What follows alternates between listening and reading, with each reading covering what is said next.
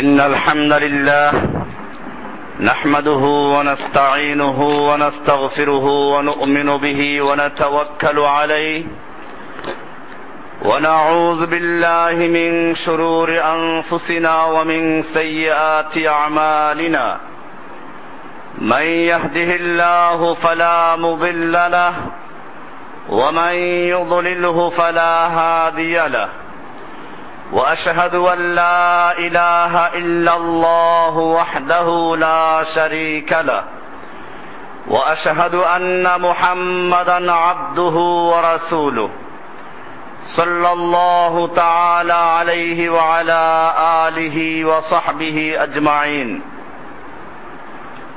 আল্লাহ সুবহানাহু ওয়া তাআলার মহান দরবারে লাখ শুকরিয়া জ্ঞাপন করছি যিনি আমাদেরকে প্রতি জুমার ন্যায় আজকেও সলাতুল জুমা আদায় করার জন্য মার্কাজুল উলুম আল ইসলামিয়া জামে মসজিদে আসার তৌফিক এনায়েত করেছেন, এজন্য বলি আলহামদুলিল্লাহ। আমরা গত জুমাতে আলোচনা করেছিলাম যে কোনো আমল কবুল হওয়ার জন্য তিনটা শর্ত। প্রথম শর্ত ছিল ইমান। দ্বিতীয় শর্ত ছিল এখলাস আর তৃতীয় শর্ত ছিল এত্তেবা সুন্না প্রথম শর্ত যে ইমান, এই ইমানের কতগুলো স্তর রয়েছে? আজকে আমরা আলোচনা করব ইমানের পরিপূর্ণ বিষয়টা নিয়ে। ইস্তেকমালুল ইমান কামেল ইমান পরিপূর্ণ ইমানের চারটা লক্ষণ। রসুল্লাহ সাল আলিহি ওয়াসাল্লামের সাদ করেছেন, মান আতালিল্লাহি ওয়া মান আলিল্লাহি ওয়া আহাব্বা লিল্লাহি ওয়া আবগাদা লিল্লাহি ফাকাদ ইস্তাকমালাল ঈমান। যে ব্যক্তি চারটা কাজ করবে শুধুমাত্র আল্লাহর জন্য। সে ব্যক্তি তার ইমানকে ইস্তাকমালা, পরিপূর্ণ করল, কামেল করে ফেলল। কামেল পীর না, কামেল ইমান আমাদের দেশে পীর কামেল হয়ে যায়। না, পীর কোনো কামেল টামেল, কোনো হাদিস কোরআনে নেই। হাদিসে যেটা পাওয়া যায় তা হচ্ছে কামেল ইমান পরিপূর্ণ ইমান ফকাদ ইস্তাকমালাল ইমান সেই ইমানকে ইস্তেকমাল করেছে, পরিপূর্ণ করেছে। হাদিসটা আছে আবু দাউদ শরীফের চার হাজার ছয়শো তেরাশি নম্বর হাদিস, তিরমিজির দুই হাজার পাঁচশো একুশ নম্বর হাদিস, মোসনাদে আহমদের পনেরো হাজার ছয়শো সতেরো নম্বর হাদিস। আবু উমামা রাদিয়াল্লাহ তাআলা আনহু থেকে বর্ণিত, তিনি বলেন, রাসূলুল্লাহ সাল্লাল্লাহু আলাইহি ওয়াসাল্লামের সাদ করেছেন মান আহাব্বালিল্লাহি যেই ব্যক্তি আল্লাহর জন্য ভালোবাসে, কোন জিনিসকে বা কোনো ব্যক্তিকে, কোনো মানুষকে ভালোবাসে শুধু কার জন্য? এক নাম্বার। দুই নাম্বার হচ্ছে, ওয়া আবগাদালিল্লাহি আবার আল্লাহর জন্য ঘৃণা করে, কারও সঙ্গে শত্রুতা পোষণ করে, কাউকে ঘৃণা করে, তাও আল্লাহর জন্য। কয়টা হলো? দুইটা। তিন নাম্বার এবং সে আল্লাহর জন্য দান করে, কাউকে কিছু দান করলে তাও করে আল্লাহর জন্য। মানা এবং কাউকে কোনো কিছু দেওয়া থেকে বিরত থাকলে তাও থাকে আল্লাহর জন্য। এই চারটা কাজ যে ব্যক্তি করবে, আল্লাহর রসুল সাল আলহি ওয়াসাল্লাম বলেন, ফকাদ ইস্তাকমালা ইমানাহু সে ব্যক্তি তার ইমানকে ইস্তেকমাল করল, পরিপূর্ণ করল। আমরা এই বিষয়গুলোকে নিজের মধ্যে অর্জন করার চেষ্টা করব। এই জন্য বিস্তারিত আলোচনা হবে ইনশাআল্লাহ। যদি আল্লাহ তাআলা তৌফিক ইনায়েত করেন। প্রথম বিষয় হচ্ছে, মান আতালিল্লাহি যে ব্যক্তি আল্লাহর জন্য ব্যয় করে, শুধুমাত্র আল্লাহকে সন্তুষ্ট করার জন্যই সে যা কিছু ব্যয় করে, আল্লাহর জন্যই করে। ব্যক্তিগত যে কোনো ব্যয় করা, এমনকি নিজে যখন নাস্তা করে খাওয়া দাওয়া করে, তাও করে কার জন্য? কীভাবে? আল্লাহ তাআলা আমাকে একটা পেট দিয়েছেন, ক্ষুধা দিয়েছেন। আল্লাহর রাসূল সাল্লাল্লাহু আলাইহি ওয়াসাল্লাম বলেছেন, ওয়া ইন্না লিজাসাদিকা আলাইকা হাক্কান। তোমার দেহের তোমার উপর একটা হক আছে। আমি আল্লাহর সেই হক আদায় করার জন্য আল্লাহ নির্দেশিত, রাসূল প্রদর্শিত সেই হক আদায় করার জন্য খাওয়া দাওয়া করছি। তাহলে কার জন্য হচ্ছে এটা? আল্লাহর জন্য। এমনি ভাবে পরিবারের খরচ, আপনি আপনার বিবি বাচ্চাদের জন্য, আহাল বর্গের জন্য বাজার করতে গেলেন। উদ্দেশ্য হচ্ছে কি? এই লোকগুলোকে আল্লাহ ওয়া আমার অধীনস্থ করে দিয়েছেন। আল্লাহর রাসূল সাল্লাল্লাহু আলাইহি ওয়াসাল্লাম বলেছেন তোমার পরিবারের তোমার উপরে হক রয়েছে। আমি আল্লাহর সেই নির্দেশ আর রাসূলের সেই নির্দেশ পালন করার জন্য এই পয়সাপাতি খরচ করে বাজার করে খাওয়াচ্ছি। এটা কার জন্য হলো? এমনি ভাবে আপনি গরিব যত মিসকিনকে সাহায্য করছেন, এই সবগুলোই হবে কার জন্য? আমরা মনে করি যে শুধুমাত্র দান খয়রাত করলে এটা আল্লাহর জন্য হয়। আর নিজে যেগুলো খরচ করি, পরিবারের জন্য যেগুলো খরচ করি, এগুলো বোধহয় আল্লাহর জন্য না। না, এগুলো আল্লাহর জন্য। আত আলিল্লাহর অন্তর্ভুক্ত। শুধুমাত্র একটু নিয়তটাকে ঘুরাতে হবে, দৃষ্টিভঙ্গি পাল্টাতে হবে।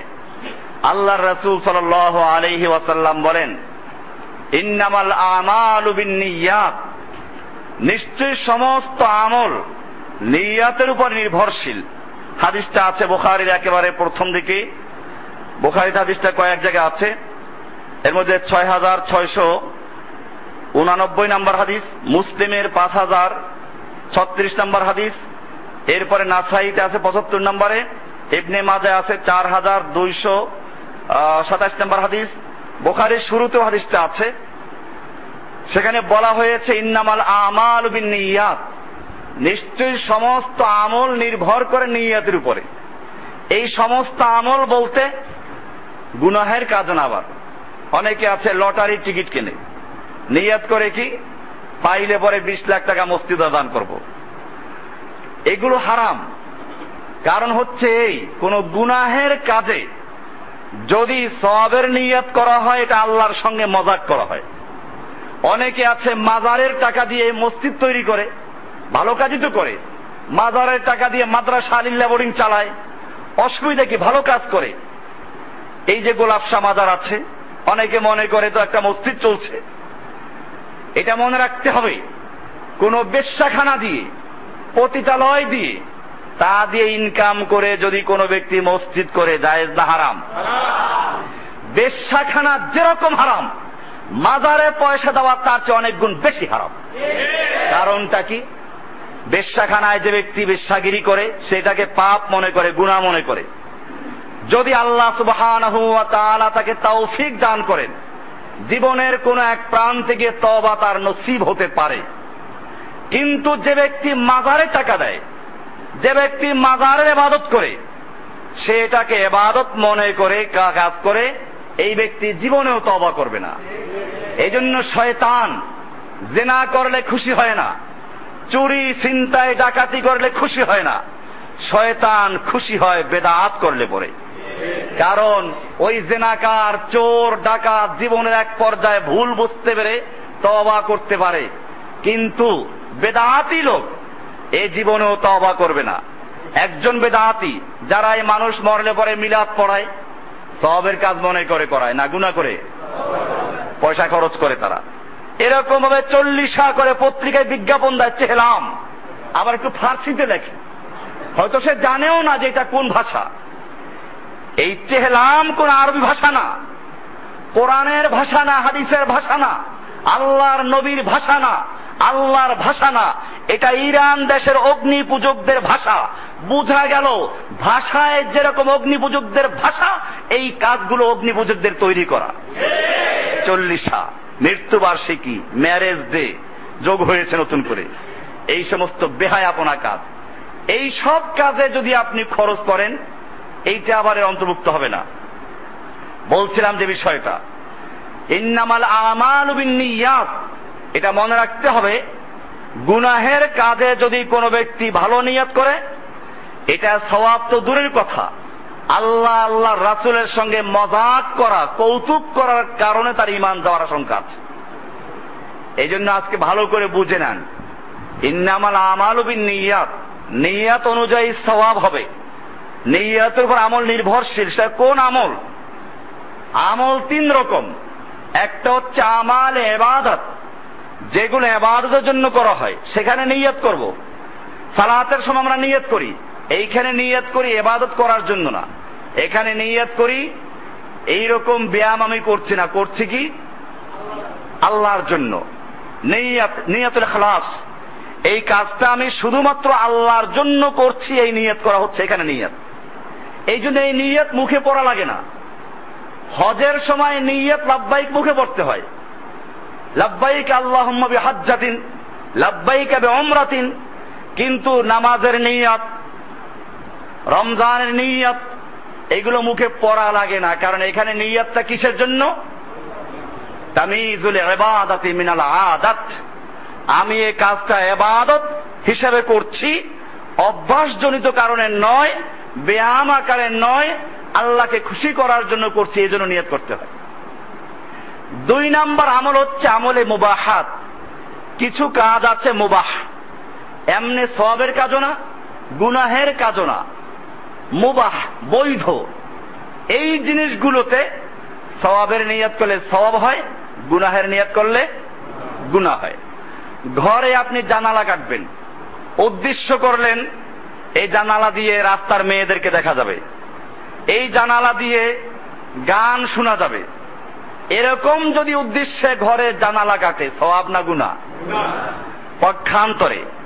যদি উদ্দেশ্য এই করে, এই জানালা দিয়ে আলো আসবে, সে আলো দিয়ে আমি কোরআনের তেলাওয়াত করব।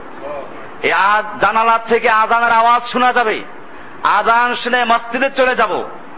এই উদ্দেশ্যে যদি কোনো একজন ঘরে জানালা কাটে সবাব না গুণা এই হলো নিয়াত। ইন্নামাল আমালু বিন নিয়াত। দুই নম্বর আমল। তৃতীয় আর এক প্রকার আমল আছে। যেই আমলগুলো গুনাহের কাজ, এইগুলোর মধ্যে নিয়াত করা সবের নিয়াত করা, এটা আল্লাহর সঙ্গে মজাক করা, উপহাস করা, আল্লাহকে তুচ্ছ তাচ্ছিল্য করা, এটার দ্বারা সবাব তো দূরের কথা। আপনি বলুন, ইন্নামাল আমালবি নিয়াত অনেকে আছে এরকম, নিয়াত আমার ভালো আছে। নামাজ না পড়লে হবে কি? মনটা ঠিক আছে ইমান ঠিক আছে, নিয়াত ভালো আছে। ওই বেটা নামাজ না পড়লে ইমানই না ইমান ঠিক থাকবে থেকে আল্লাহর রাসূল সাল্লাম বলেছেন, মান তারাকা সালাতান মুতাআম্মিদান ফাকাদ কাফারা।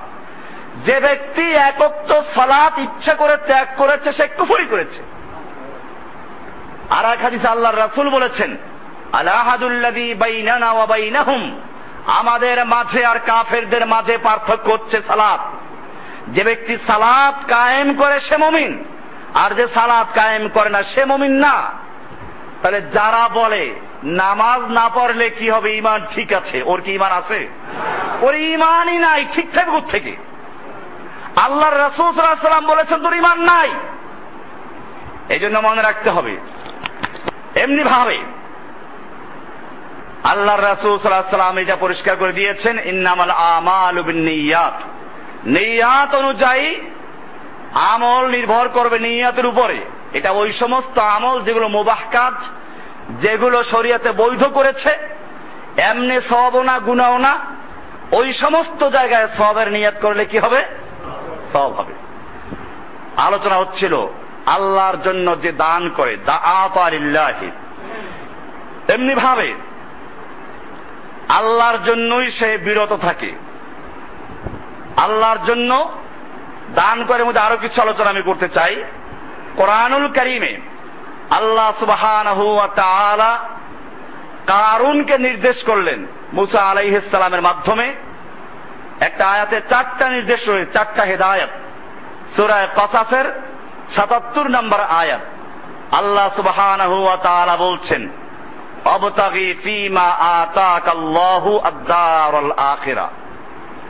আল্লাহ তারা তোমাকে যা দান করেছেন, তার মাধ্যমে তুমি আখেরাতের নিবাস অনুসন্ধান করো। আর আখেরা।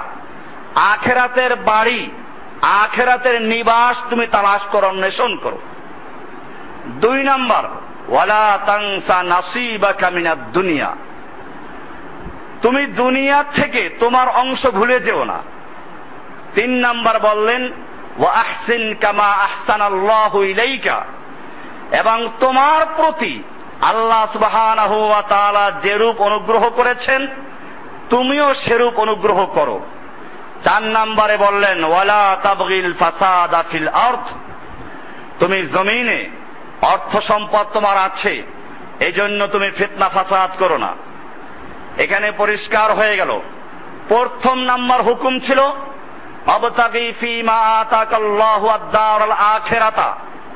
তোমার এই সম্পদ তোমার এই অর্থ, এটার মাধ্যমে তুমি আল্লাহর কাছে জান্নাত রয়েছে, এই জান্নাত পাওয়ার চেষ্টা করো, এটাকে উড়াবার চেষ্টা করো না। একজন মমিনের মধ্যে আর একজন কাফের মধ্যে পার্থক্য এখানেই। একজন মমিন মনে করে, আমার যে সমস্ত সম্পদ সবগুলো কার? আল্লাহর। এটা আল্লাহ বলছেন, ফিমা আতাক আল্লাহ। আল্লাহ তোমাকে যা দান করেছেন, এর মাধ্যমে তুমি আখেরাতের বাড়ি অন্বেষণ করো। মমিন এটাই বিশ্বাস করে। কোরআনে আল্লাহ তাআলা বলছেন, সূরা আলে ইমরান 109 নম্বর আয়াতে, ওয়ালিল্লাহি সামাওয়াতি ওয়া আরদি, ওয়া ইলাল্লাহি তুরজাউল উমুর। আল্লাহ সুবহানাহু ওয়া তাআলা পরিষ্কার বলছেন, আসমান সমূহে এবং জমিনে যা কিছু আছে, সবগুলোর একচ্ছত্র মালিকানা আল্লাহ। এখানে পরিষ্কার করে দিলে মালিকানা কার আমরা কোনো কিছুর মালিক না সব কিছুর মালিক কে আমার জীবনের মালিক আমি না। আমার হাত পা চোখ নাক কান সব কিছুর মালিক কে এটা আল্লাহকে মনে করা? নিজেকে কোনো কিছুর মালিক মনে না করা। কাফের মনে করে দুনিয়ায় যা কিছু সে অর্জন করেছে এই সব কিছু তার নিজের ক্ষমতা বলে এবং নিজের অধিকার নিজের বুদ্ধি নিজের কৌশল এগুলোর মাধ্যমে অর্জন করেছে।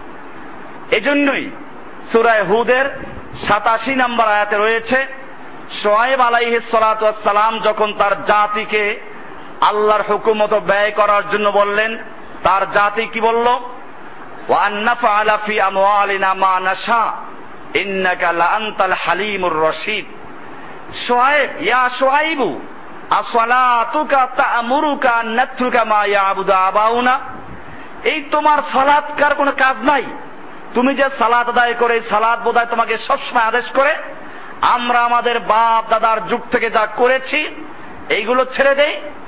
আর আমাদের মালের ক্ষেত্রে আমরা ইচ্ছে মতো ব্যয় করব, তা বাধা দেওয়া, এটাই তোমার কাজ। এটাই তোমার সালাত আদায় আদেশ করে।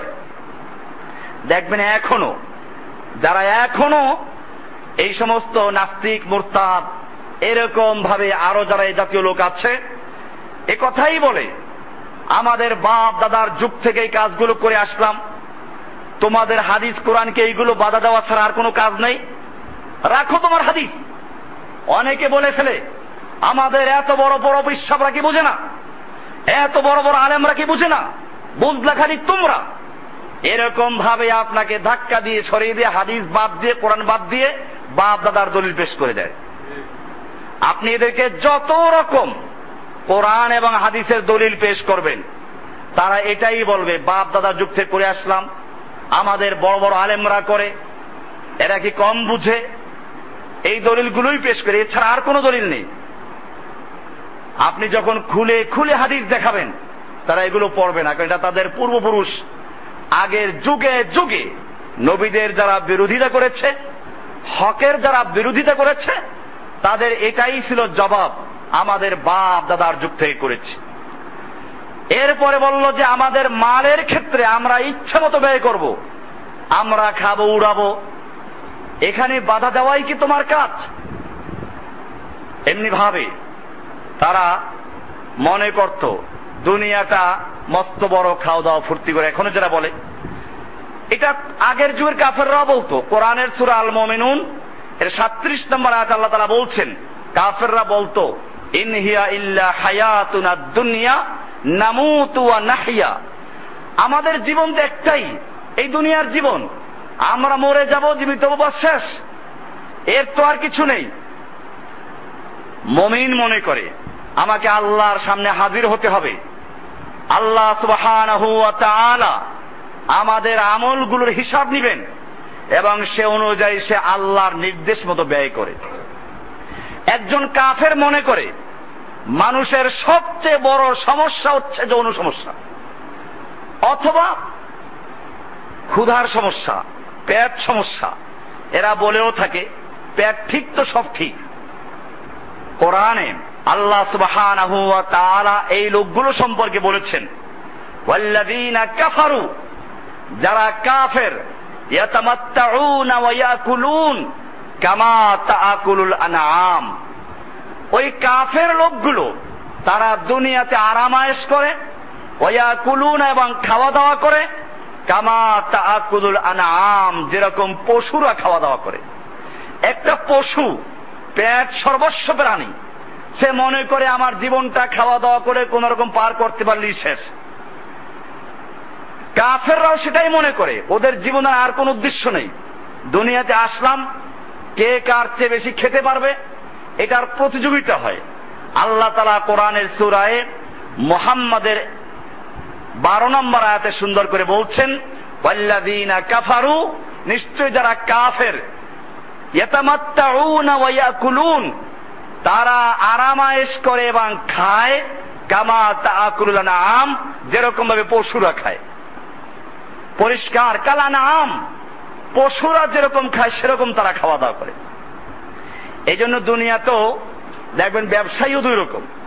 এক প্রকার ব্যবসায়ী সব সময় প্রতিযোগিতা করে কেমনে কামাই করা যাবে, হালাল হারামের সে বাদ বিচার করে না। রমজান আসতে শুরু করেছে এই রমজানে কীভাবে পয়সা বেশি কামাই করা যাবে? এই জন্য এখন থেকে মজুদদারি শুরু করেছে, বাজারে দাম বাড়ানো শুরু করেছে। এই জাতীয় এক প্রকার ব্যবসায়ী, এদের সম্পর্কে আল্লাহ রাসুল সাল আলাইসাল্লাম বলেছেন আত্তুজ্জার ইহসারুনা ইয়াউমাল কিয়ামাতে ফুজ্জারা। ইন্নাত তুজ্জারা ইবাসুনা ইয়াউমাল কিয়ামাতে ফুজ্জারান। নিশ্চয়ই ব্যবসায়ীরা কেয়ামতের মাঠে অপরাধী হিসাবে উঠবে। ইল্লা মানি তাকাল্লাহ বাররা তবে হ্যাঁ যারা আল্লাহকে ভয় করেছে এবং ন্যায়সঙ্গত ভাবে ব্যবসা করেছে এবং সত্য কথা বলেছে, তাদেরটা ভিন্ন। এ হাদিসটা আছে তিরমিজির এক হাজার দুইশো দশ নম্বর হাদিস। অবশ্য হাদিসটা সনদ দুর্বল। আর এক হাদিসে আল্লাহ রাসুল সাল্লাহ সাল্লাম বলেছেন আত্মাজিরুস সাদুকু আল আমিনু মান নবীন সিদ্দিকিন সুহাদা সব ব্যবসায়ী যারা যারা সত্যিকার অর্থে ন্যায়সঙ্গত ভাবে ব্যবসা বাণিজ্য করে আল্লাহ রাসুল সাল্লাহ সাল্লাম বলছেন মান নবী জিন তারা কেয়ামত উঠবে নবীদের সাথে। অসিদ্দিকিন সিদ্দিকদের সাথে অসুহাদা শহীদদের সাথে।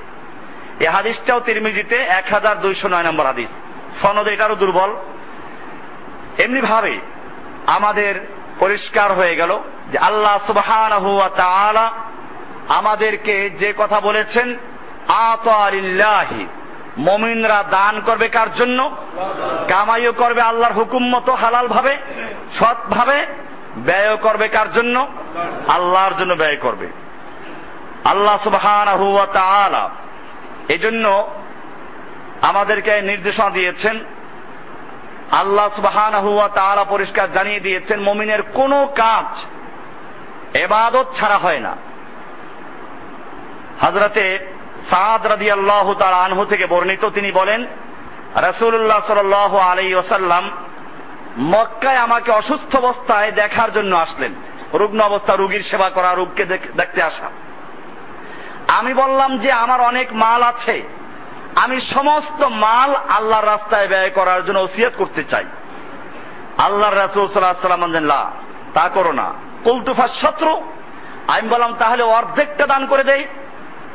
বলতু আল্লাহ রসুল আল্লাহ কৌতুফাত সুলুস তাহলে আমি এক তৃতীয় অংশ দান করি। আল্লাহ রাসুল সাল্লাহ সাল্লাম বলেন হ্যাঁ সুলুস সুলুস কাসির।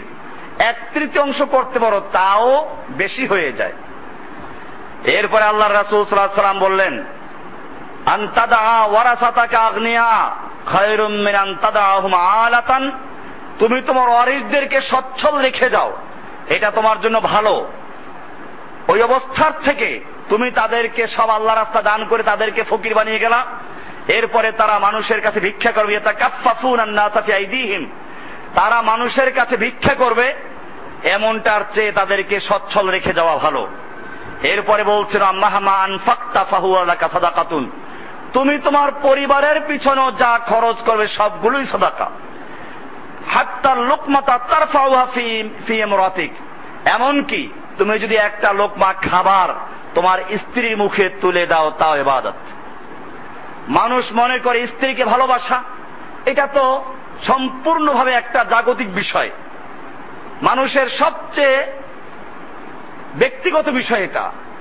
আল্লাহ রাসুল জানিয়ে দিলেন যে একজন মানুষ যদি এই স্ত্রীকেও ভালোবাসে এই জন্য বিয়ে করা আল্লাহ নবীর সুন্নত, স্ত্রীকে আদর করা নবীর সুন্নত আল্লাহ রাসুল সাল আলহি ওসাল্লাম স্ত্রীদেরকে ভালোবেসেছেন, তাদের সাথে গল্প করেছেন আমি সেই উদ্দেশ্যে স্ত্রীকে আদর করছি। তাহলে এটাও কি হয়ে যাবে? এবাদত। এটাই হলো আত আলিল্লাহ প্রথম যে বিষয়টা, পূর্ণ ইমানদারের চারটা আলামত। এর প্রথম আলামত ছিল আত আলিল্লাহি সে যা কিছু ব্যয় করে কার জন্য? আল্লাহর জন্য। এবারে দুই নম্বর আলামত মানা আলিল্লাহি, একজন মমিন যদি কাউকে কিছু দেওয়া থেকে বিরত থাকে, তাও থাকবে কার জন্য? আল্লাহর জন্য। বিরত থাকা অনেক কারণ হতে পারে। এক তো হচ্ছে এই, বিরত রয়েছে এই জন্য এ লোকটাকে দিলে সে অপচয় করবে। সে নিজে অপচয় করে না, অপব্যয়ী না, অন্যকে অপচয় করতে দেয় না। এটা এজন্য আল্লাহ সুবাহ দুই কারণে অপব্যয় করে না মানুষের একটা হচ্ছে কৃপণতা। একজন লোক ব্যয় করে না। কেন ব্যয় করে না? কৃপণতার কারণে। এটা প্রশংসিত না। আল্লাহ তালা কৃপণতাকে প্রতিবাদ করেছেন। আর একটা লোক ব্যয় করে কম, অপচয় থেকে বাঁচার জন্য। যতটুকু প্রয়োজন, অতটুকু ব্যয় করে। প্রয়োজনের থেকে কম ব্যয় করা কৃপণতা। আর প্রয়োজন অনুযায়ী ব্যয় করা, তার অতিরিক্ত ব্যয় না করে, এটা হচ্ছে ইনসাফ। আল্লাহ রাব্বুল আলমিন কোরআনে পরিষ্কার বলে সুরা বানী ইসরাইলের ছাব্বিশ এবং সাতাশ নম্বর আয়াতে আল্লাহ বলছেন, ওয়ালা তুবাদ্দির তাবযীরা ইন্নাল মুবাদ্দিরিনা কানু ইখওয়ানা শায়াতিন। তুমি অপচয় করো না। নিশ্চয় অপচয়কারী শয়তানের ভাই। অপচয়কারী কার ভাই? অপচয়কারী শয়তানের ভাই। এই কথা মনে করে সে অপচয় করে না। এই জন্য সে বিরত থাকে। মানা আলিল্লাহ আল্লাহর জন্য বিরত থাকে। এমনি ভাবে নাজায়েজ কাজে সে সাহায্য সহানুভূতি করে না, অংশগ্রহণ করে না। এই কারণে বিরত থাকে। বিয়ের দাওয়াতে যাওয়া সুন্নাত। কিন্তু এখন যে বিয়ের দাওয়াতগুলো হয়, আপনি বিয়ের দাওয়াতে গেলে দেখবেন অনেকগুলো মেয়ে লোক গেটে দাঁড়িয়ে আছে, সাজগোজ দাঁড়িয়ে আছে বরকে ঠেকানোর জন্য। এরপর অনেকক্ষণ ধাক্কা ধাক্কি হবে, লেনদেন হবে, এরপরে কার জোর কত বেশি আছে ধাক্কা দিয়ে বের হয়ে ঢুকে পড়বে। এ একটা দেখা যাবে। এরপরে যারা দাওয়াত খেতে আসলো, তাদের ভিডিও হচ্ছে, তার হাতে কি আছে, কিছু দিল কিনা। ওখানে নেওয়ার জন্য বাক্স তৈরি করা আছে। ক্যাশ বাক্সের মতো সব তৈরি করা আছে। এই জন্য যদি কোনো ব্যক্তি দাওয়াতে না যায়, যে এখানে এখন আর সেই সুন্নাত অবস্থা নেই, একটা বেদাতে পরিণত হয়েছে এই জন্য বিরত থাকে। মানা আলিল্লাহে, সে আল্লাহর জন্যই বিরত বিরত থাকতে হবে। এমনি ভাবে, বর্তমান সমাজে, যেটা বললাম ম্যারেজ ডে দাওয়াত, এরকম জন্মদিনের দাওয়াত, ঘটনা দিবসের দাওয়াত, এমনি ভাবে আরও কত দাওয়াত মিলাদের দাওয়াত, এই সব দাওয়াত থেকে বিরত থাকে কিসের জন্য? এগুলো বেদাত বেদাত থেকে বাঁচার জন্য। মানা আলিল্লাহি, সে আল্লাহর জন্য বিরত রইল। আল্লাহ তাআলা কোরআনের সূরা মায়দা, পাঁচ নাম্বার সূরার দুই নাম্বার আতে বলছেন তোমরা নেক, সৎকর্ম এবং তাকওয়ার কাজে পরস্পরকে সাহায্য করে, একে অপরকে সাহায্য করো। খবরদার, তোমরা অন্যায় কাজে, পাপ কাজে, সীমা লঙ্ঘনের কাজে একে অপরকে সাহায্য করো না।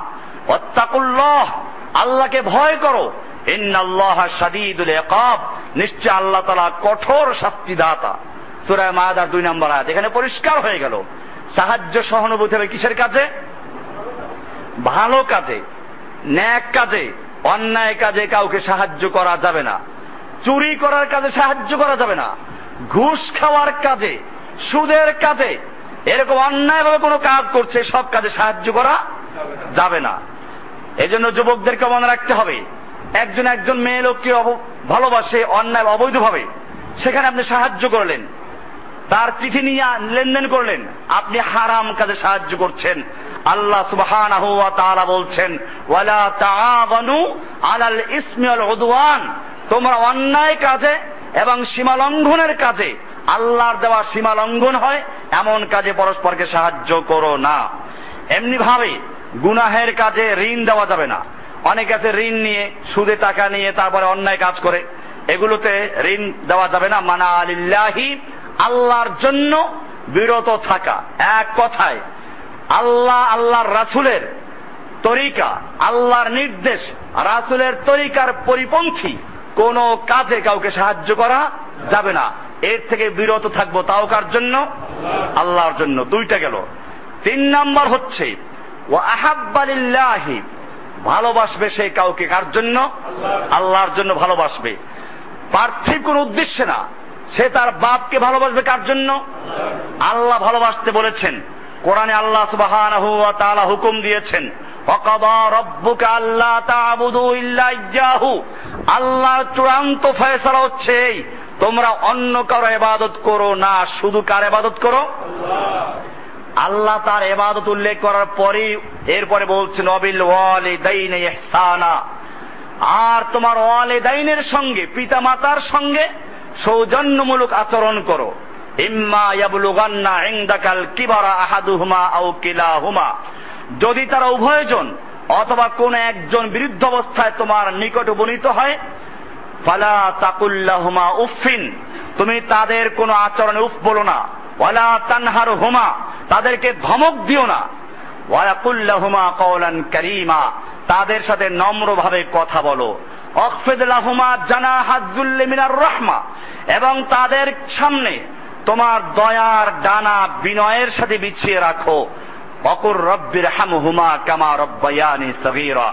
এবং তুমি বলো, হে আমার রব, তুমি আমার পিতা মাতাকে সেরকম আদর দিয়ে, সোহাগ দিয়ে, আদরের সঙ্গে লালন পালন করো যেরকম ভাবে তারা শিশু অবস্থায় আমাদেরকে লালন পালন করেছে। এইভাবে পিতা মাতার সম্মান করব কার জন্য? সন্তানকে ভালোবাসবো কার জন্য? ওয়াহাব্বালিল্লাহ আল্লাহর জন্য। আমি আমার বন্ধু বান্ধবকে ভালোবাসবো কার জন্য? আল্লাহর জন্য। এমনি ভাবে আমার সব কিছু ভালোবাসার মূল কেন্দ্র হবেন কে? আল্লাহ হবেন। এটা আহাব্বালিল্লাহ। আল্লাহর জন্য ভালোবাসবে। আল্লাহর জন্য আমি কারোর সাথে বন্ধুত্ব করব কার জন্য? আল্লাহ হুকুম দিয়েছেন। আল্লাহ কোরআনে বলেছেন, সুরায় তবার একশো উনিশ নম্বর আয়াতে, ইয়া আইয়ুহাল্লাযীনা আমানুত্তাকুল্লাহ ওয়াকুনু মা'আস সাদিকিন। হে ঈমানদারগণ, তোমরা আল্লাহকে ভয় করো এবং তোমরা সাদিকিনদের সঙ্গী হও সৎ লোকদের সঙ্গী হও। এই আয়াতটা অবশ্য বেশি বেশি পীর সাবরা বয়ান করেন। কারা বয়ান করেন? এই তো পাওয়া গেছে, সাদেকিনদের সঙ্গী হওয়ার জন্য। আমরাও বলি সদেকিনদের সঙ্গী হওয়ার জন্য আল্লাহ বলেছেন। কিন্তু সেই সদেকুন যে পীর সাপ তা পাইলে কোথায়? মানুষকে ধোকা দেয় এভাবেই তারা। তারা কোরআনে আয়াত পড়ল। আয়াত পড়ে বলল, আল্লাহ বলেছেন পীর সাবদের সঙ্গী হও। আর এখানে কি আল্লাহ পীর সাবদের সঙ্গী হতে বলেছেন নাকি? আল্লাহ তালা বলেছেন, কুনু মা সদেকিন। সদেকিনদের সঙ্গী হও। তাহলে আমি সদেকুন কারা তা তালাশ করব, জিজ্ঞেস করব কার কাছে? না বলতে জিজ্ঞেস করব কার কাছে? আমরা আল্লাহকে জিজ্ঞেস করব, আল্লাহ, তুমি সদে সদেকুনদের সঙ্গী হতে বলেছ। কোন মা সদেকিন বলেছ। সত্যবাদীদের সঙ্গী হওয়ার জন্য বলেছ। এই সত্যবাদী কারা? বড় পেঁচ লেগে গেছে। পীর সাবরা দাবি করে পীর সাবরা। খাজা বাবা, গাজা বাবার দাবি করে তারা। খানকাওয়ালার দাবি করে তারা। আসলে সদেকুন কারা? তুমি একটু বলে দাও না। আল্লাহ রাব্বুল আলামিন সূরা হুজুরাতের 15 নম্বরাতে বলে দিয়েছেন, ইন্নামাল মুমিনুনা আল্লাযীনা আমানু বিল্লাহি ওয়া রাসূলিহি। ثم لم يرتابوا وجاهدوا بأموالهم وأنفسهم في سبيل الله أولئك هم الصادقون আল্লাহ রাব্বুল আলামিন বলেন নিশ্চয় ওই সমস্ত মুমিনরা যারা আল্লাহর উপর ঈমান এনেছে আল্লাহর রাসূলের প্রতি ঈমান এনেছে ثم لم يرتابوا এরপরে তারা কোন প্রকার দ্বিধা দ্বন্দ্ব এবং সংশয় ভোগ করে না এবং তারা আল্লাহর রাস্তায় যুদ্ধ করে জান এবং মাল দিয়ে আল্লাহ বলছেন, এরাই হচ্ছে সাদিকুন। এরাই হচ্ছে কি? সত্যবাদী এরা। এদের সঙ্গী হও। এটা আল্লাহ হুকুম করেছেন। এখন যারা আল্লাহর রাস্তায় জান, মাল দিয়ে জেহাদ করা দূরের কথা, গরিব আর অশিক্ষিত লোকদের পয়সা কেমনে পকটস্থ করবে? এই জন্য নানান হিলা করে। পীরের কাছে দেখা করতে গেলে কিছু হাদিয়া ছাড়া দেখা করা ঠিক না। এমনি ভাবে যারা জেহাদ করা দূরের কথা ওদের শরীর টিপার জন্য দশ জনার টিপতে হয়। কেউ হাত টিপে কেউ মাথা টিপে কেউ পাও টিপে। এই সমস্ত লোক কি আয়াত অনুযায়ী সাদেকুন হবে? আল্লাহ জন্য সাদেকুন্দর পরিচয় নিজে দিয়েছেন। আমরা এখন আল্লাহ সাদেকুনদের সঙ্গী হতে বললেন, সেই আল্লাহ সাদেকুনদের পরিচয় দিলেন যেভাবে, আমরা কি আল্লাহর দেওয়া ব্যাখ্যা মানব না পীরের দেওয়া ব্যাখ্যা মানবো? আল্লাহর দেওয়া ব্যাখ্যা মানতে হবে, সাদেকুনদের সঙ্গী হও এই কথার মানে এই নয়, এই পীরের দরবার, ওই পীরের দরবার, এইখানে যাও, এরকম মনে রাখবেন, আপনি দেখতেন ব্যক্তিগতভাবে লোকটা খুব ভালো মাশা আল্লাহ খুব ভালো লোক আচার ব্যবহার ভালো। আরে বেটা, তাহলে অসুবিধা কি? হিন্দুদের হিন্দুদের মন্দির যাও না। ওখানেও যারা ব্রাহ্মণ আছে, তারা কি ব্যবহার খারাপ করে নাকি? তারা ইবাদত করে না? খ্রিস্টানদের ওখানে যাও। সেখানে যারা চার্চে বসে আছে, তারা কি খারাপ কথা বলে নাকি? ওরাও খারাপ কথা বলে না, ওরা ভালো কথা বলে। বৌদ্ধদের কাছে যাও না। সেখানে যে আছে, তাদের যে ভিক্ষু, সে বলবে, ওম শান্তি ওম শান্তি। এরকম চিল্লাবে। শান্তির বাণী শোনাবো। তো ওটাও তো ভালো কথা বলে। আমার এক জাতি একদল পীরের মুরিদ, পীরের দরবারে গিয়ে বিভ্রান্ত হয় তাদের আচার ব্যবহার দেখে, তাদের নম্রতা দেখে। এটা মনে রাখতে হবে। যেখানে শিরিক আছে, যেখানে বেদাত আছে, এদের প্রথম শিরিক হচ্ছে এই, পীরদের প্রথম আকিদা। যে আল্লাহকে পাইতে হইলে পীরের ভায়া মাধ্যম ছাড়া পাওয়া সম্ভব না। আল্লাহর মধ্যে, বান্দার মধ্যে মাধ্যম আছে নবীরা। শিক্ষা দেওয়ার জন্য, কিসের জন্য? এ পার্থক্যটা ভালো করে বুঝবেন না বিভ্রান্ত করব আপনাকে। আপনি বলবেন, নবীরা তো মাধ্যম ছিল। নবীরা মাধ্যম ছিল কি আল্লাহ পর্যন্ত পৌঁছইয়া দেওয়ার জন্য, না আল্লাহর বাণী আমাদেরকে প্রচার করার জন্য? কোনটা? আল্লাহর বাণী মানুষের কাছে পৌঁছে দেওয়ার মাধ্যম। বান্দাকে আল্লাহর কাছে পৌঁছে দেওয়ার মাধ্যম নয়। বিষয়টা ক্লিয়ার হয়ে গেল? নবী রসুলরা মাধ্যম ছিলেন ঠিক। সেই মাধ্যম কি বান্দাকে আল্লাহর কাছে পৌঁছে দেওয়ার জন্য, না আল্লাহর বাণী বান্দার কাছে পৌঁছে দেওয়ার জন্য কোনটা? এইটা মনে রাখতে হবে পরিষ্কার। আল্লাহর মধ্যে, বান্দার মধ্যে এবাদতের ক্ষেত্রে কোনো ভায়া নেই, মাধ্যম নেই। আপনি নিজেও তা বিশ্বাস করেন। প্রত্যেক রাকাতে সালাতের মধ্যে বলেন ইয়া কানা আমি কেবলমাত্র তোমারই গোলামি করি। এইখানে আপনি কোনো ভায়া মানছেন না, মাধ্যম মানছেন না। আপনি সরাসরি বলছেন ইয়া কানা আবুদু আল্লাহ আমি কেবলমাত্র তোমারই গোলামি করি। হজ করতে গেলে আপনি বলছেন, লাব্বাইক আল্লাহ লাব্বাইক, আল্লাহ আমি কেবলমাত্র তোমার কাছে হাজির। সরাসরি সম্বোধন করছেন। এরপরে আপনি পীরের কাছে গিয়া শিখলেন, আল্লাহকে পাই পাইতলে ভায়া মাধ্যম লাগে, জজের কাছে কথা বলতে উকিল ধরা লাগে, আল্লাহর কাছে বলতে উকিল ধরা লাগবে। সর্বনাশ করেছ, আল্লাহকে দুনিয়ার তুচ্ছ ঘৃণিত। একটা জজের সঙ্গে তুলনা করে আল্লাহকে অপমান করেছে। আল্লাহ করে বলেছেন, লাইসা কামিস্তিহি সেই উন আল্লাহর সমতুল্য কোনো কেউ নাই। আল্লাহর কাছে মানুষের এই সমস্ত নীতি চলে না। আল্লাহ বলছেন, আমাকে ডাকো ডাইরেক্ট। আর জজের নিয়ম হলো, ডাকো উকিলের মাধ্যমে। আপনি নিজে বলতে পারলেও উকিল লাগবে। আপনি বলেন যে, আমি সরাসরি নিজে কথা বলব। সেক্ষেত্রে আপনাকে নতুন করে দরখাস্ত করতে হবে। এখানে সিস্টেমই হচ্ছে ভাই মাধ্যম। আর আল্লাহর সিস্টেমটাই হচ্ছে কি? ভায়া মাধ্যম ছাড়া ডাইরেক্ট এই জন্য মনে রাখতে হবে। পীরের কাছে গেলেই দেখবেন, পীর বুঝাবে কি? পীর মুড়িদের অন্তরে সবকিছু দেখে, কাশফ খোলা। কাশফ খোলা সব দেখে। এটা আলিমুল গাইব দাবি করা। এমনি ভাবে পীর আপনাকে পার করে নিয়ে যাবে। পীর ছাড়াকে পাওয়া যাবে না। এই সমস্ত যাদের কাছে আছে, এদের এবাদত যত বেশি হোক না কেন সেরে যুক্ত এবাদত আল্লাহ তালা কবুল করেন না।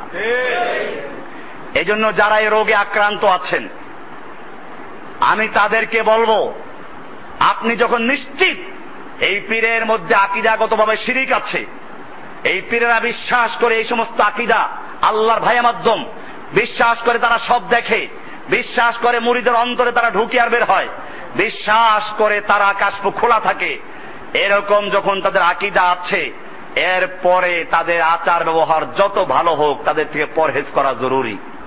দূরে থাকা জরুরি। বলছিলাম যে বিষয়টা, কোন মা সাদেকিন আমি কাউকে ভালোবাসবো কার জন্য? আলেমকে ভালোবাসবো কার জন্য? এখন আলেম যদি আল্লাহর কথা না বলে, নিজের দিকে আসে ডাকে তাহলে কি আমরা তাকে মানতে পারব? এটা মনে রাখবেন। আবু হরাদি আল্লাহ তালু বলছেন আল্লাহ রসুল সাল আলহি ওয়াসাল্লাম বলেন একজন সাহাবি, ইন্না রজুলান জারা খান ফি করিয়াতেন উখরা। একজন লোক অপর গ্রামে তার একটা ভাইকে সাক্ষাৎ করতে গেল। আলা মুদ্রাজাতিহি মালাকান। আল্লাহ তাআলা রাস্তায় একজন ফেরেস্তা নিয়োগ করে দিলেন। ফালাম্মা আতা আলাইহি, যখন ওই ফেরেস্তার কাছে লোকটা আসলো, কাল আইনা তুরিদ? ফেরেস্তা ওই লোকটাকে জিজ্ঞেস করল, কোথায় যাচ্ছ? লোকটা বলল, ওই গ্রামে আমার একজন বন্ধু আছে, দিনী ভাই আছে, আমি তার সঙ্গে সাক্ষাৎ করতে যাচ্ছি।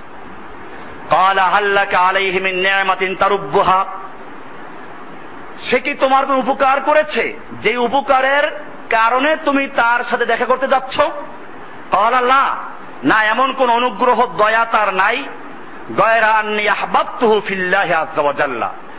তবে আমি তাকে শুধুমাত্র আল্লাহর জন্য ভালোবাসি।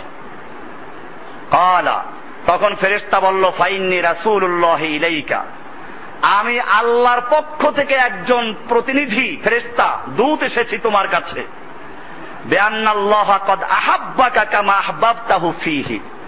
আল্লাহ তালা তোমাকে ভালোবাসেন ওই কারণে, যে কারণে তুমি তাকে ভালোবাসছো।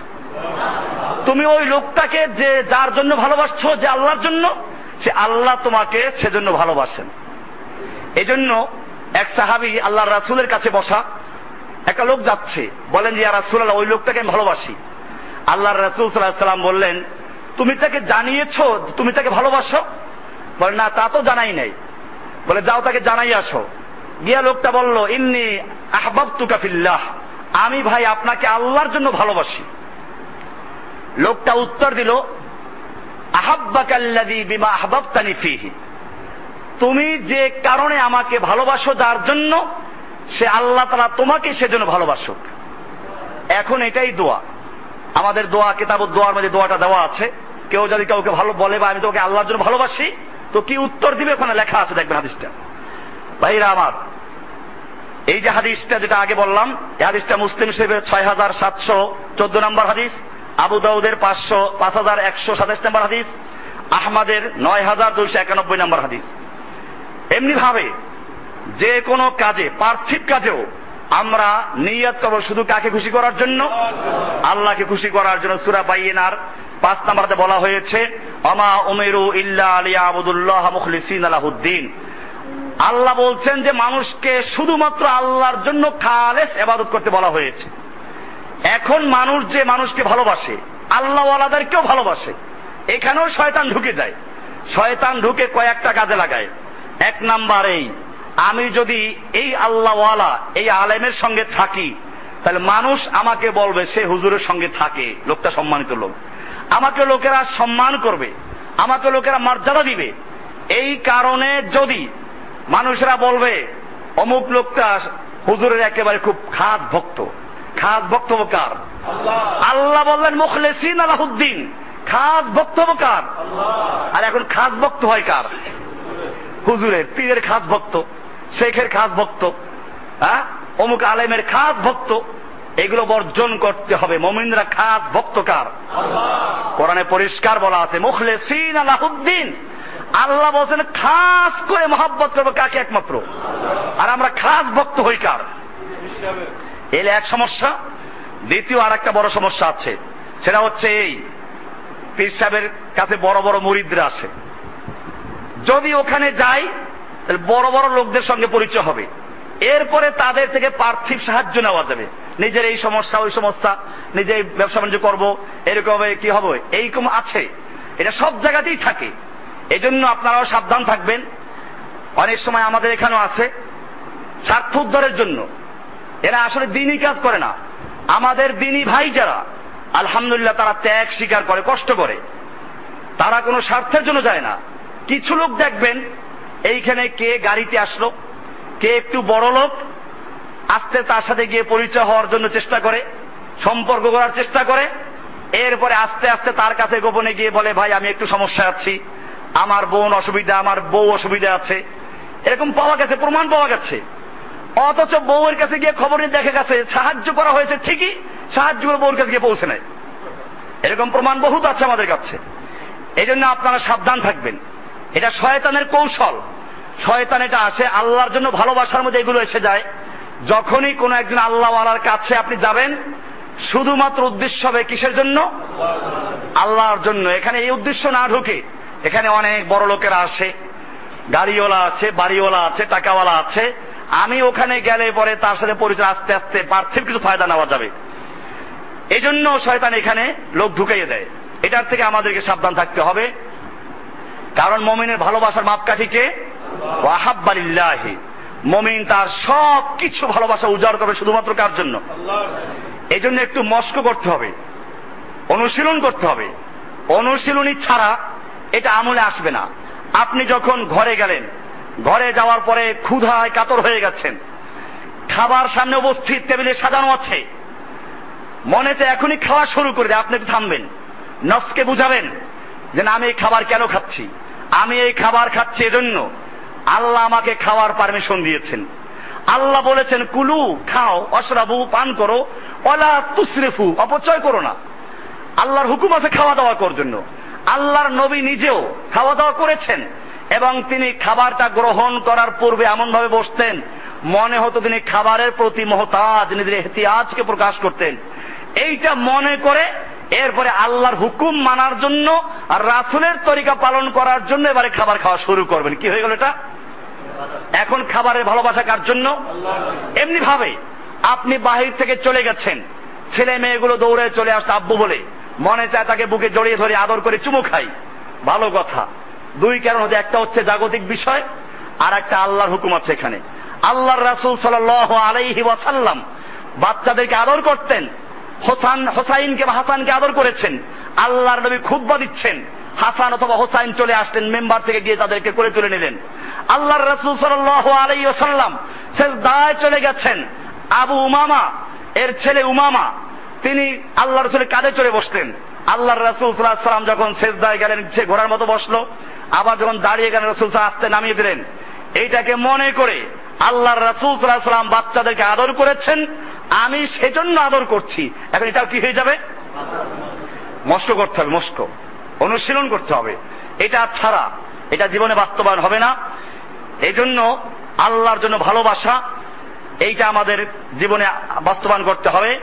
ভালোবাসার আসল পরীক্ষা হবে তখন, যখন আমরা দেখব আল্লাহর ভালোবাসার চাহিদা যেরকম, আর এই সন্তান বাড়ি ঘর মাল সম্পদের চাহিদা আর রকম। তখন আমরা আল্লাহরটাকে অগ্রাধিকার দিব, নাকি পার্থিব দিক থেকে অগ্রাধিকার দিব, এটা হলো বিষয়। কোরআনে আল্লাহ তারা বলছেন, সুরায় তবা নয় নম্বর সুরার চব্বিশ নম্বর আল্লাহ বলছেন, কুল ইন কানা আবাউকুম আবনাউকুম। ওয়া আমওয়ালুন ইকতারাফতুমুহা ওয়া তিজারাতুন তাখশাউনা কাসাদাহা ওয়া মাসাকিনু তারদাউনাহা আটটা জিনিসের নাম আল্লাহ উল্লেখ করেছেন। বলো, তোমাদের আবা হুকুম তোমাদের বাপ, দাদা, পূর্বপুরুষ এক। ও আবনা হুকুম তোমাদের সন্তান, ছেলে, মেয়ে, নাতি, পুরুষ দুই। তিন নম্বর হুকুম তোমাদের ভাই। হুকুম তোমাদের স্ত্রী। ও আশিরাতুকুম, তোমাদের আত্মীয় স্বজন তুমুহা এবং তোমাদের সম্পদ যা তোমরা সঞ্চয় করেছ, কষ্ট করে কামাই করেছ। এবং ব্যবসা বাণিজ্য, যা তোমরা আল্লাহর রাস্তায় চলতে গেলে বিনষ্ট হয়ে যাওয়ার আশঙ্কা বোধ করছ। অমাসা কিন্তু তার নাহা এবং তোমাদের বাড়ি, যা তুমি খুব ভালোবাসো, নিজের বাড়িটা কত প্রিয় বাড়ি এই আটটা জিনিসের ভালোবাসা, আটটা জিনিসের মহাব্বত যদি তোমাদের কাছে বেশি হয়, আহাব্বা ইলাইকুম, বেশি প্রিয় হয়, মিনাল্লাহি, আল্লাহর থেকে অরাসুলহি আল্লাহর রাসুলের থেকে ওয়াজিহাদিন ফি সাবিলিহি, এবং আল্লাহর রাস্তায় জিহাদ করা থেকে, আল্লাহ বলছেন এই তিনটা জিনিসের থেকে আটটা জিনিসের মহব্বত যদি বেশি হয় আল্লাহ বলছেন, ফাতারাব্বাসু, তাহলে অপেক্ষা করো, হাত্তা ইয়াতি আল্লাহু বিআমরিহি। আল্লাহর শাস্তি, আল্লাহর বিধান আসা পর্যন্ত অপেক্ষা করো। আল্লাহু লা ইয়াহদিল কওমাল ফাসিকিন।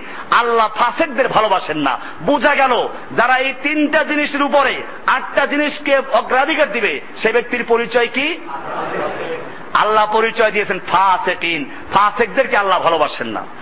এই জন্যই আল্লাহ রাসুল সাল আলাইসাল্লাম বলেছেন, বুখারির পনেরো নম্বর হাদিস, আনাস রাদিয়াল্লাহু তাআলা আনহু থেকে বর্ণিত। সাল্লাম বলছেন তোমাদের কোন ব্যক্তি ততক্ষণ পর্যন্ত হতে পারে না।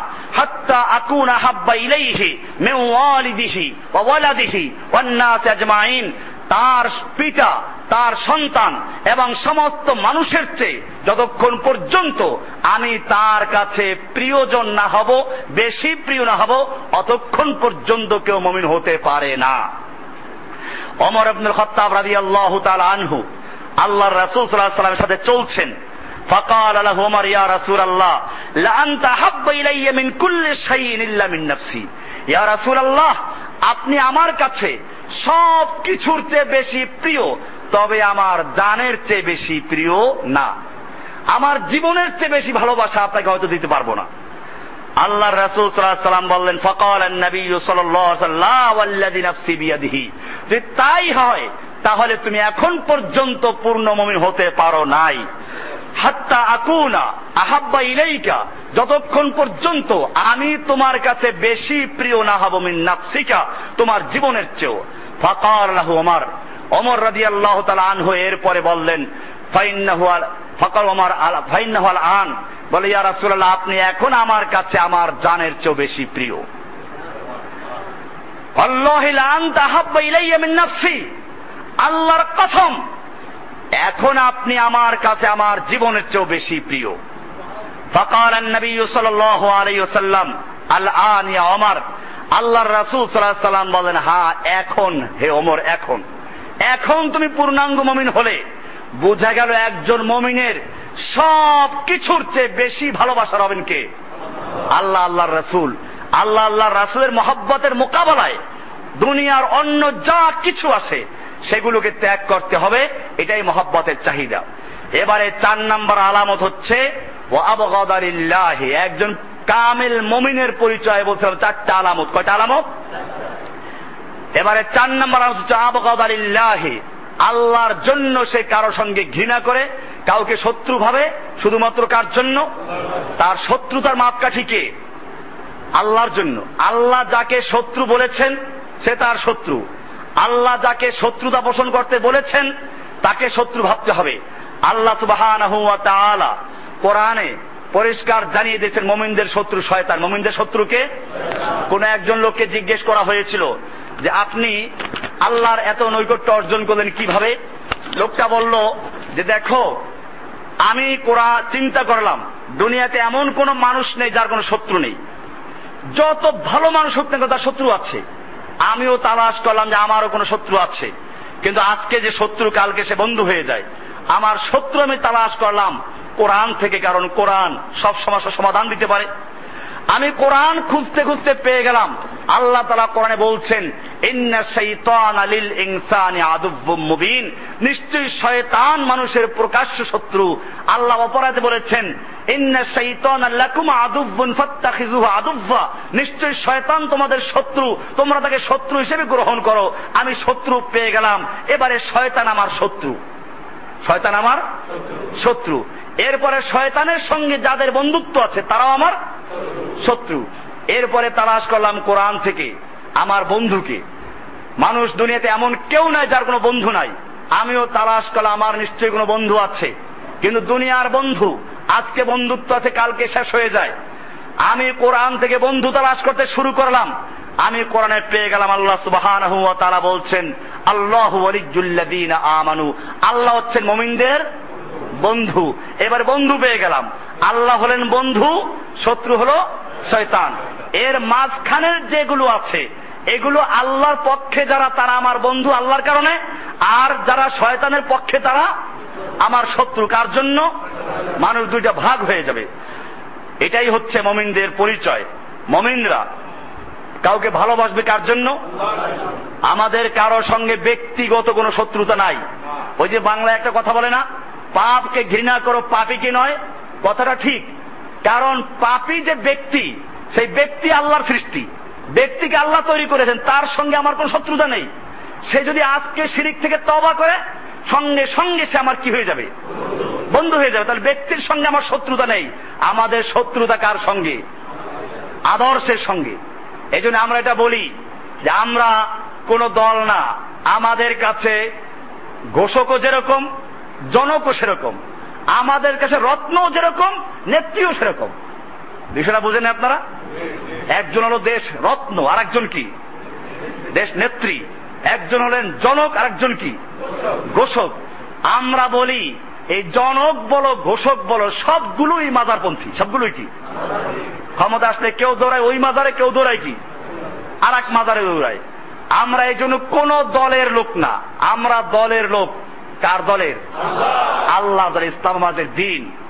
এই জন্য আমরা নীতি, মানব রচিত যত বাদে নীতি আছে, এই নীতির বিরুদ্ধে আমরা কথা বলি, কোরআনের পক্ষে কথা বলি। কারণ ব্যক্তির সঙ্গে আমাদের কোন শত্রুতা নেই। আপনারা জানেন, আল্লাহর নবীর আপন চাচা, সমস্ত শহীদদের সর্দার হামজা রাজি আল্লাহ আনহুকে যে ওয়াসি হত্যা করেছিল এবং যার নির্দেশ হত্যা করেছিল হিন্দিয়া। এই হিন্দা এবং ওয়াসি মক্কা বিজয়ের পরে যখন ইসলাম গ্রহণ করল, আল্লাহর নবী তাদের ক্ষমা করে দেন নাই। তাদের নামের সঙ্গে রাজি আল্লাহ আনহু যোগ হয়ে গেল। কেন? তারা সাহাবি হয়ে গেল। কেন হয়ে গেল? ওই ব্যক্তি ওয়াসির সঙ্গে নবীর কোনো শত্রুতা ছিল না। ব্যক্তি হিন্দার সঙ্গে কোনো শত্রুতা ছিল না। শত্রুতা ছিল কিসের সঙ্গে? আদর্শের সঙ্গে। শত্রু আকিদার শত্রুতা শত্রু আল্লাহর জন্য যখন তারা আল্লাহর বান্দা হয়ে গেল সঙ্গে সঙ্গে আমরা তাকে আমাদের ভাই হিসেবে গ্রহণ করলাম। এটাই মনে রাখতে হবে। আমাদের ভাইদেরকে মনে রাখতে হবে। সাহাবাহিকেরাম এক্ষেত্রে কঠোর ছিলেন। আমরা কোনো ব্যক্তিকে ঘৃণা করি না। ব্যক্তির আদর্শ ব্যক্তির চরিত্র ব্যক্তির পাপ এগুলিকে আমরা কি করি। এটা পরিষ্কার থাকতে হবে। আমাদের ভাইরা অনেকে ব্যক্তির উপর আক্রমণ করে ফেলেন, এটা আপনারা খেয়াল রাখবেন। আমাদের কোনো ব্যক্তির সঙ্গে শত্রুতা নেই। আমরা কোনো ব্যক্তিকে কাফের বলতে জন্য সাবধানতা অবলম্বন করি। অনেকে আছে, আমাদের যারা নতুন ইসলামে চলে আসে, হঠাৎ করে মনে করে কি, আমি ইসলাম শিখে গেছি, আমি মুসলিম হয়ে গেছি, আমি মুওয়াহিদ হয়ে গেছি, আমার এখন পরিবারের সব কাফের, আশপাশে সব কাফের, গিয়ে এমন কাফের বলা শুরু করে, আর শেষ পর্যন্ত বলে কি, যে জসিমুদ্দিন রহমানি সব বলেছেন। আমি এরকম ব্যক্তিগত ভাবে কারও কা নাম ধরে কাফের বলি।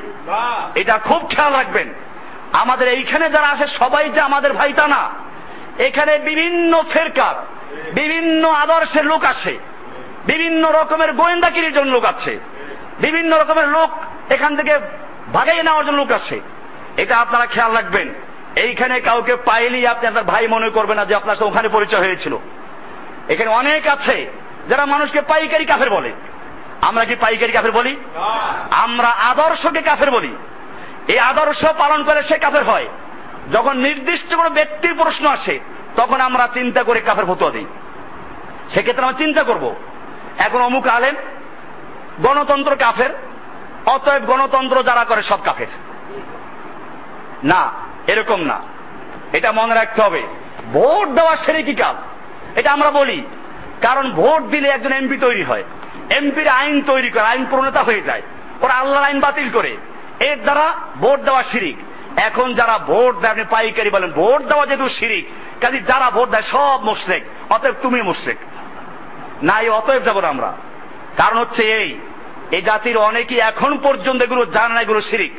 আকিদার বিষয়গুলো ক্লিয়ার না। কেউ আছে অজ্ঞতার কারণে, কেউ আছে তাবিল করে। বিভিন্ন কারণে আমরা মানুষকে ব্যক্তিগতভাবে তাকফির করি না। এটা মনে রাখবেন, যারা এগুলো করে, তারা আমাদের কেউ না, আমরা তাদের কেউ না। এটা মনে রাখতে হবে। আমরা সব সময় বলি এটা, উসুল আছে। সে উসুল অনুযায়ী চলতে হবে। আমাদের সাহাবাহিকেরাম এটা করেছেন। সাহাবাহিকেরাম যুদ্ধের ময়দানে, যখন দেখা যাচ্ছে ছেলে আবু বকর আবু বকর বাপ, আর অপর দিকে আব্দুর রহমান, সন্তান, বদরের যুদ্ধে মুখোমুখি হয়ে গেছে। আব্দুর রহমান ইসলাম গ্রহণ করলেন। বললেন আব্বা, বদরের যুদ্ধে আপনি আমার মুখোমুখি হয়ে গেছিলেন ইচ্ছে করলে আপনাকে আমি তরবারি জাগাত করতে পারতাম। দ্বিখণ্ডিত করে ফেলতে পারতাম, কিন্তু আমি আপনি আমার বাপ সেজন্য করি নাই। আবু বকর সিদ্দিক আদি আল্লাহ বললেন, যে আমার সন্তান, ওই দিন যদি তুমি আমার তরবারির নাগালে একবারের জন্য আসতে, আমি আল্লাহর হুকুম পালন করার জন্য, নবীর হুকুম পালন করার জন্য তোমাকে আমি দ্বিখণ্ডিত করে ফেলতাম, আল্লাহর জন্য। এখন তুমি ইসলাম কবুল করেছ, তোমার সঙ্গে আমার কোন শত্রুতা নেই। এমনি ভাবে কোরআন পড়ুন।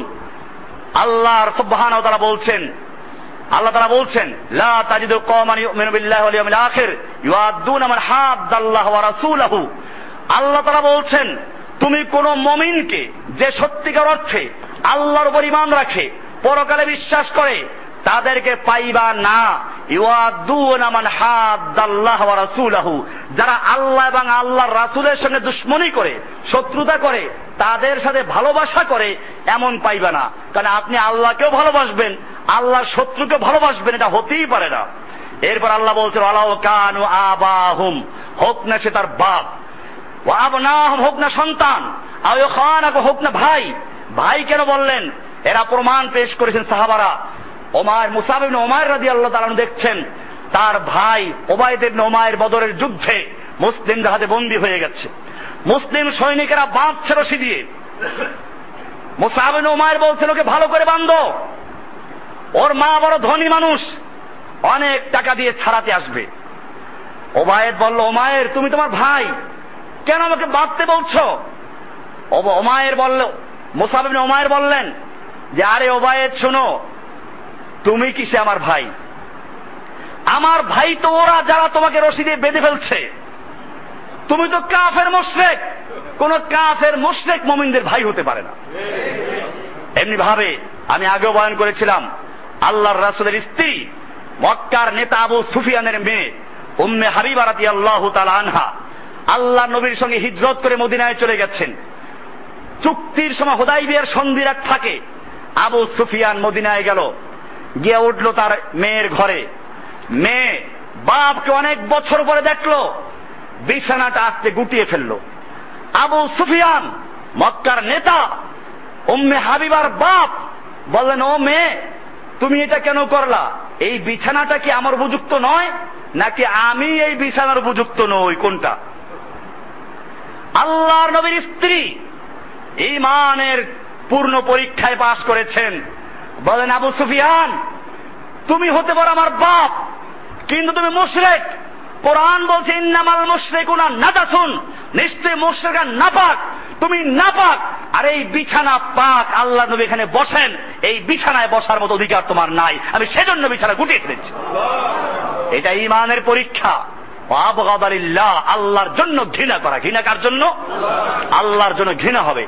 এরকম ভাবে সাদ ইবনে মুআজ রাদিয়াল্লাহু তাআলা আনহু। বনু কুরায়জা গোত্রে হালিফ ছিলেন। বনু কুরায়জা ইহুদিদের গোত্র। যখন ঘেরাও করা হলো, তখন তারা মনে করল, আমাদের সাদ ইবনে মুআজ একজন মদিনার বড় সাহাবী এখন মোহাম্মদের সৈনিক। তো তিনি যে বিচার করবেন, আমাদের পক্ষেই করবেন, আমরা তার বিচার মেনে নিব।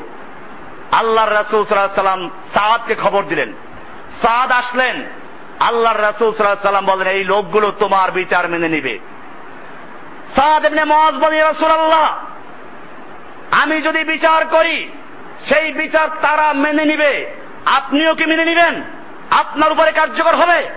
আল্লাহর রাসূল সাল্লাম বলেন হ্যাঁ আমার উপরেও কার্যকর হবে। এরপরে তিনি ফয়সালা দিলেন, তাহলে আমার বিচার হচ্ছে এই, ওদের মধ্যে যারা যুদ্ধ করতে সক্ষম, তাদের সবাইকে কতল করে দেওয়া হোক। আর ওদের মেয়েগুলোকে বান্দি বানানো হোক, ছেলেগুলোকে গোলাম বানানো হোক। আল্লাহ রাসুল সাল্লাম বললেন, তুমি সেই ফয়সালাই করেছ যে ফয়সালা আল্লাহ আসমানে করে রেখেছেন। সাহাবা একরাম এরকম বিচার করেছেন, এরকম পরীক্ষা দিয়েছেন। সহি বুখারির তিন হাজার তেতাল্লিশ নাম্বার। আর রাহিকুল মাহতুম যেটা বাংলা, ওটার তিনশো একুশ নাম্বার পৃষ্ঠায় দেখবেন। এইরকম ভাবে আমাদেরকে মনে রাখতে হবে, চারটা কাজ। কয়টা কাজ? চারটা কাজ। ভালোবাসবো কার জন্য? দান করব কার জন্য? বিরত থাকব কার জন্য? শত্রুতা করব কার জন্য? আল্লাহর জন্য শত্রুতা করা। এই জন্য আমাদের খেয়াল রাখতে হবে, আমাদের ভালোবাসা, আমাদের শত্রুতা এই সব কিছুর মাপকাঠি হবেন কে? যখন একটা লোক তবা করে ইসলামে চলে আসবে, তখন আর তার সঙ্গে আমাদের কোনো শত্রুতা নেই, কারণ ব্যক্তির সঙ্গে আমাদের কোনো শত্রুতা নেই। আমাদের এই জন্যই মনে রাখতে হবে, ইব্রাহিম আলাইহি সালাতাম আমাদের জাতির পিতা।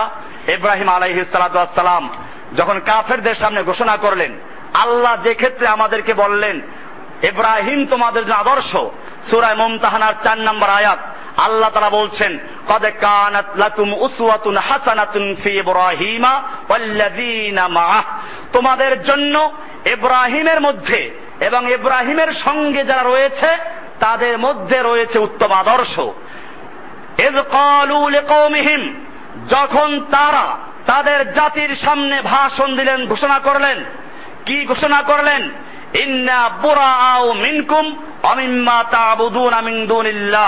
আমরা তোমাদের থেকে বাড়া করলাম, তোমাদের থেকে সম্পর্ক ছিন্ন করলাম। অমিম্মা তাবুদুন মিন দুনিল্লাহ। আর তোমরা আল্লাহর পরিবর্তে যার পূজা করো, তার থেকেও সম্পর্ক ছিন্ন করলাম। বুঝা গেল, মূর্তির থেকে সম্পর্ক ছিন্ন করার পূর্বে মূর্তি পূজকদের থেকে সম্পর্ক ছিন্ন করতে হবে। আগে বলেছেন কাদের কথা? আগে তোমাদের থেকে সম্পর্ক ছিন্ন করলাম, বাড়া করলাম। এরপরে তোমরা আল্লাহর পরিবর্তে যাদের ইবাদত করো, তাদের থেকে সম্পর্ক ছিন্ন করলাম। কাফার না বিকুম, আমরা তোমাদেরকে মানি না। অবাদা বাইনানা ওয়াবাইনাকুমুল আদা ওয়াতুয়াল বাগদাউ আবাদা। আমাদের মাঝে, তোমাদের মাঝে চির শত্রুতা ঘৃণা শুরু হয়ে গেল, ঘৃণা শুরু হয়ে গেল। কতক্ষণ পর্যন্ত? আবাদান চিরস্থায়ী ভাবে হাত্তা ওয়াহদাহু। যতক্ষণ না তোমরা এক আল্লাহর দিকে ফিরে আসবে, এক আল্লাহর দিকে ফিরে আসবে, আর তোমাদের সঙ্গে আমাদের কোন শত্রুতা নেই। এটা মনে রাখতে হবে, আমরা আমাদের সমাজে কাজ করব। আমি গত সপ্তাহে বলেছিলাম রমজানকে সামনে রেখে আমরা দাওয়াতের কাজ ব্যাপকভাবে চালিয়ে দেব। আমরা দাওয়াতের ক্ষেত্রে মনে রাখব, কোন ব্যক্তির সঙ্গে আমাদের শত্রুতা নেই। শত্রুতা কিসের সঙ্গে? আদর্শের সঙ্গে। শত্রুতা আকিদার, শত্রুতা আদর্শের। কাজে ব্যক্তির সঙ্গে শত্রুতা নেই, তার সাথে নম্রভাবে তাকে দাওয়াত দিব। আমাদের এটা মনে রাখতে আমরা গিয়ে সব বাড়া করা শুরু করে দিই। প্রথম দিকে খুব বাড়া করি, এই শত্রু, ওই শত্রু সব ত্যাগ করি, কয়েকদিন পরে আবার কি হয়ে যায়? সব একাকার হয়ে যায়। এটা আমরা করব না। আল্লাহ, আমরা বরং এই যে যা আজকে আলোচনা করা হলো, এবার আমল করব সতর্কতার সঙ্গে। আমরা আজকে আলোচনা করলাম কামেল ইমানের চারটা লক্ষণ। কয় লক্ষণ? চারটা লক্ষণ। কি কি? এক নাম্বার, সে ভালোবাসবে কার জন্য? আল্লাহর জন্য। কাউকে ঘৃণা করবে কার জন্য? দুই। তিন নাম্বার, কাউকে কিছু দিবে কার জন্য? চার নাম্বার থাকবে জন্য আল্লাহ সুবহানাহু ওয়া তাআলা আমাদের সকলকে বিষয়গুলিকে বুঝার এবং আমল করার তফিক দান করুন, আমিন। ওয়া সাল্লাল্লাহু মোহাম্মদ আলী নবিয়িনা